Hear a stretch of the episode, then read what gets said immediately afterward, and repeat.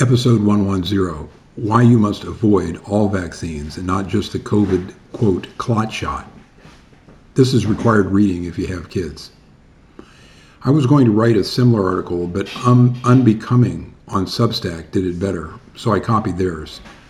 To subscribe to them or to look at the author's other posts, I had left a link, and a free subscription gets you all the material, and you can look at the archives at another link.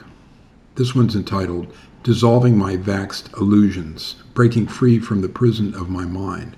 And his logo is Do Not Comply.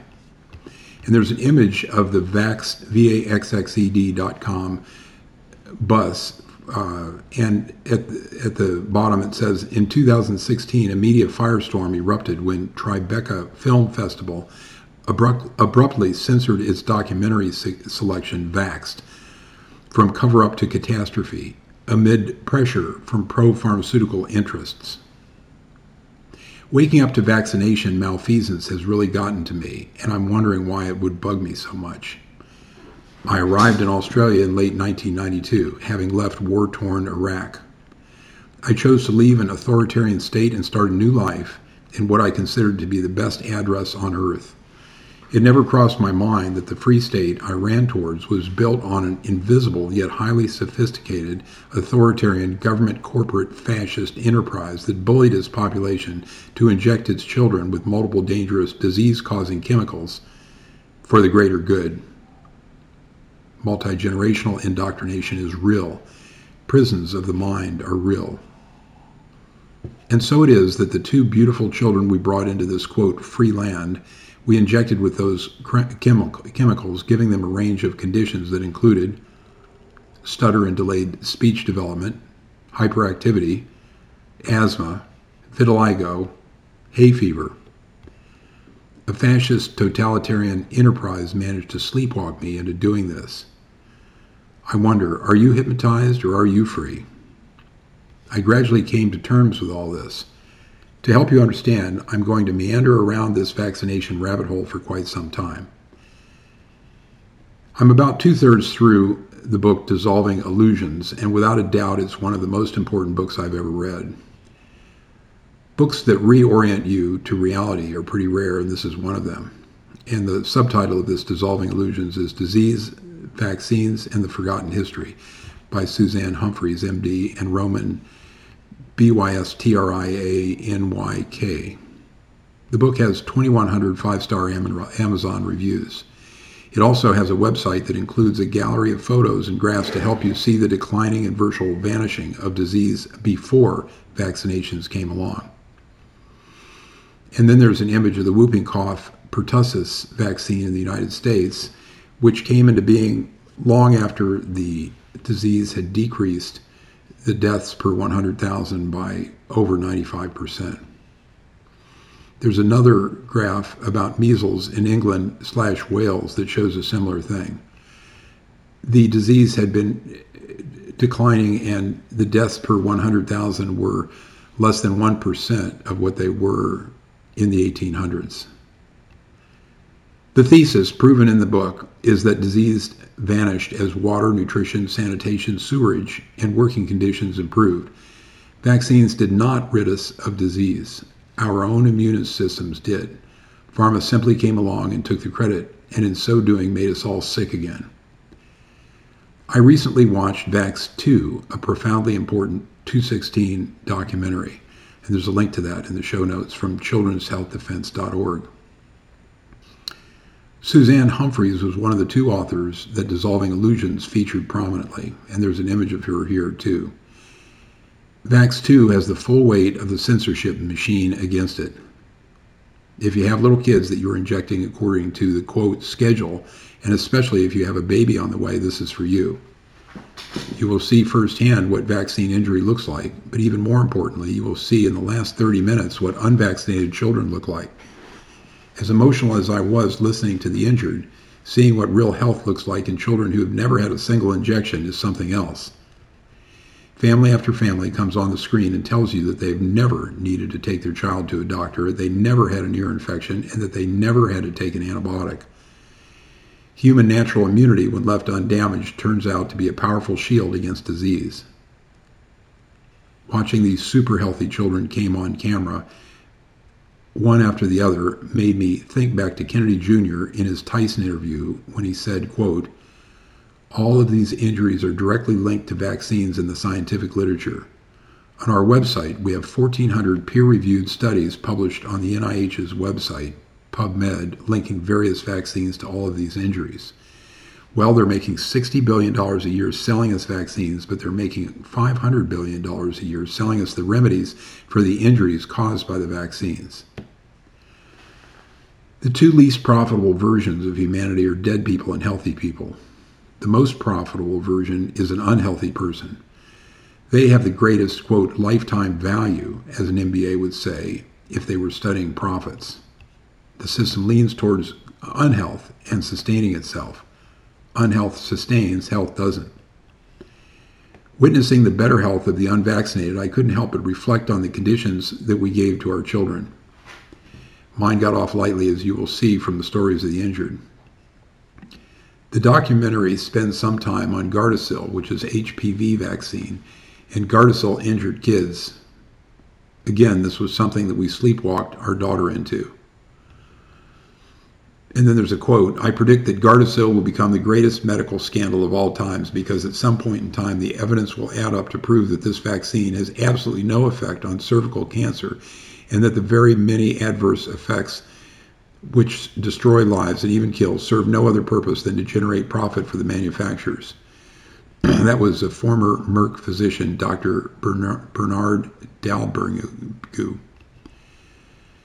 The theory is that it will help prevent cervical cancer in girls and penile cancer in boys, but both claims are lies. At 42 minutes, Robert Kennedy Jr. explains that children who take the vaccine are 37 times more likely to die from the vaccine than from cervical cancer. I strongly recommend you watch this documentary and get others to watch it if you can. It might be the only place where you will see what healthy, unvaccinated kids and people look like. The next section is Dissolving Illusions, begins with a wonderful foreword by Dr. Jayne L. M. Donegan. In it, she describes her own awakening. Here's her story with some thoughts and comments along the way. Quote, Vaccination is regarded as the most important health advance in the 20th century by most health professionals and laypeople. Although the dramatic de- decreases in mortality and morbidity from the diseases that occurred in the course of the 20th century have been credited to the introduction of specific vaccines, scant acknowledgement has been given to improving social conditions.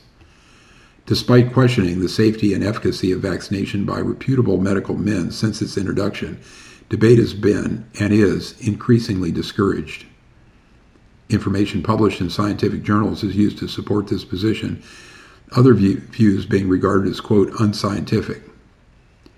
It was a received, quote, article of faith for me and my contemporaries that vaccination was the single most useful health intervention that had ever been introduced. Along with all my medical and nursing colleagues, I was taught that vaccines were the reason children and adults stopped dying from the diseases for which there are vaccines. We were told that other diseases such as scarlet fever, rheumatic fever, typhus, ty- typhoid, cholera, and so on, for which there was no vaccine at the time, diminished both in incidence and mortality, that's the ability to kill, due to better social conditions. This is such an obvious point. If vaccines got rid of a disease, did they get rid of every single disease? If not, what happened to the diseases that vaccines don't, quote, save us from? They just seem to go away. Why? Yep, you guessed it water, nutrition, sanitation, sewerage, and improved working conditions. Back to Donegan. Quote, you would think, as medical students who are supposedly supposed to be moderately intelligent, that some of us would have asked, but if deaths from these diseases decrease due to improved social conditions, mightn't the ones for which there are vaccines also have decreased at the same time for the same reason? But we didn't. The medical curriculum is so overloaded with information that you just have to learn what you hear as you hear it. Non vaccinatable diseases into the social conditions box and vaccinatable diseases into the vaccines box, box and then on to the next subject. Everything I was taught and read in textbooks, both before I qualified as a doctor and through all my postgraduate training, reinforced this view. Along with most doctors, I regarded parents who would not vaccinate their children as ignorant, or, if not ignorant, sociopathic, for withholding what I believed was a life saving intervention and putting everyone else at risk by reducing herd immunity. In VAX 2, many brave doctors show up for interviews. They are all asked what they were taught at university about vaccines, and they all say the same thing pretty much nothing. Just that there is a childhood vaccine schedule and that the kids need to stick to it. They even managed to get an immunologist with a PhD onto the show, the same thing. Nothing on risks, all on the benefit. Just make sure the kids get it. These are the foot soldiers of a drug cartel, and I do not give them a pass. They might not get taught properly at university, but when they are let loose on the public, they shut down their curiosity. And pediatricians are the absolute worst. In Forrest Maready's short book, Unvaccinated, towards the end, he talks about what medical students study at university about vaccination. Quote, Physicians may spend a few hours learning the schedules recommended by the government and spend a few hours learning which vaccine should be administered subcutaneously under the skin as opposed to intramuscularly. Beyond that, they learn almost nothing about vaccines. I was so confused by hearing this, I bought every book listed on the medical curriculum of a prestigious medical school. I even bought some auxiliary books that were not required but on the optional, quote, recommended reading list. After going through each and every book on the list, over thousands and thousands of pages, there were only four pages that talked about how vaccines work. There were 11 pages that listed the vaccine schedule recommended by the government, but besides that, four pages that talked about vaccines. I made a video about it showing the books and how little a prestigious medical school's curriculum spent teaching about vaccines. Many doctors and nurses got in touch with me to confirm this had been their experience in medical school. Of course, students learn more than what is taught from their school books, but I imagine the disparity continues into their classroom and residencies. Once I understood that doctors and nurses learn very little about vaccines in school, I began to realize why they are so hostile to people like myself who ask honest questions about them. I've written books on the subject, but there are many, many amateur anti vaxxer mothers and fathers out there who are much, much smarter than me. Any of us could easily stump an average pediatric doctor or nurse on vaccines with some of our common knowledge. Now back to dissolving illusions and Dr. Jayne L. M. Donegan.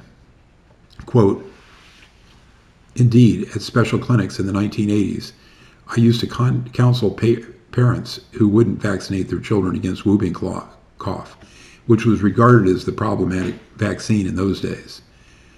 I acknowledged that there were dangers associated with the vaccine.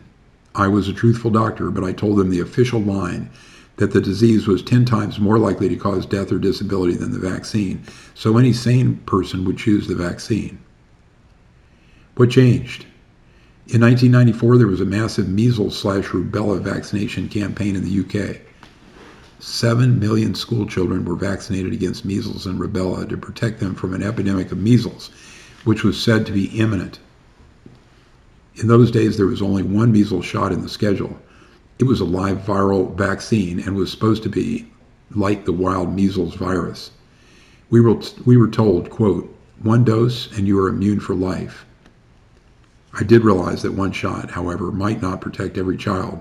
No vaccine is 100% effective, but the chief medical officers said that even two shots of this, quote, one shot vaccine would not necessarily protect children when the epidemic came and they would need a third.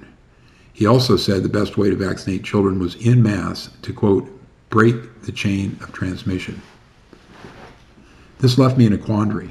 Obviously, the risk to benefit ratio of the vaccine was in favor of the vaccine if it was safer than the disease and if it stopped your child from getting the disease. This is what most parents expect to happen, and certainly what they are encouraged to believe. But if children can have the one shot vaccine twice and still get the disease, so they need to have a third shot, this means that they can be exposed to all the risks of the vaccines two or three times, and at the same time, all the risks of the disease as well. Did I need to reevaluate what I'd been saying to parents. Also, if the best way of, quote, breaking the chain of transmission of an infectious disease was to vaccinate in mass, Why did we vaccinate babies with all those different vaccines at two, three, and four months of age? That's the UK schedule. Why didn't we just wait for two to three years and then vaccinate all those who had been born within the interim in mass to break the chain of transmission? Good question, she goes on. That was the start of my long, slow journey researching vaccination and disease ecology and learning about other models and philosophies of health and natural hygiene, such as those used by the great pioneers who cleaned up our cities and built clean water supplies and sewage systems. I spent hours in libraries looking at archived journals and textbooks and the Office for National Statistics, ONS, getting out dusty volumes from the middle of the 19th century to make graphs of death rates from diseases for which we had vaccines, but for which, for some reason, have not been drawn or made available to doctors or parents by the ONS or Department of Health. I read what prominent men of science, medical officers for health, and doctors wrote about vaccination and its sequelae that have never made it into today's textbooks and found out what anyone with even a passing acquaintance with the disease figures of the 19th and 20th century knew. For example, by the 1950s, when the whooping cough vaccine was introduced, data showing that whooping cough was killing only 1% of the numbers of people who used to die in England and Wales 50 years before. Official data showed that the same happened with measles. Indeed, when the measles vaccine was introduced to the UK in 1968, the death rate continued to drop steadily, even though the initial uptake of the vaccine was only 30% and didn't get above 50% until the 1980s. Even the much heralded success of smallpox vaccination was not what it seemed. The enforcement of the compulsory smallpox vaccination law in 1867, when the death rate was already falling, was accompanied by an increase in deaths from 100 to 400 deaths per million. Yes, the holy quote, holy smallpox vaccine managed to increase smallpox death and prolong widespread smallpox disease for about a century. Smallpox vaccination is one of the greatest man made medical disasters, exactly the opposite of what all medical textbooks and Google will tell you. As I recently described in this link, the COVID vaccination is a similar calamity. It too was manufactured by doctors, governments, and corporations. As Jayne L. M. Donegan wrote, quote, after overcoming an awful lot of fear, I came to the gradual realization that it was true what people on the outside had been telling me that health is the only immunity. We don't need protecting from out there.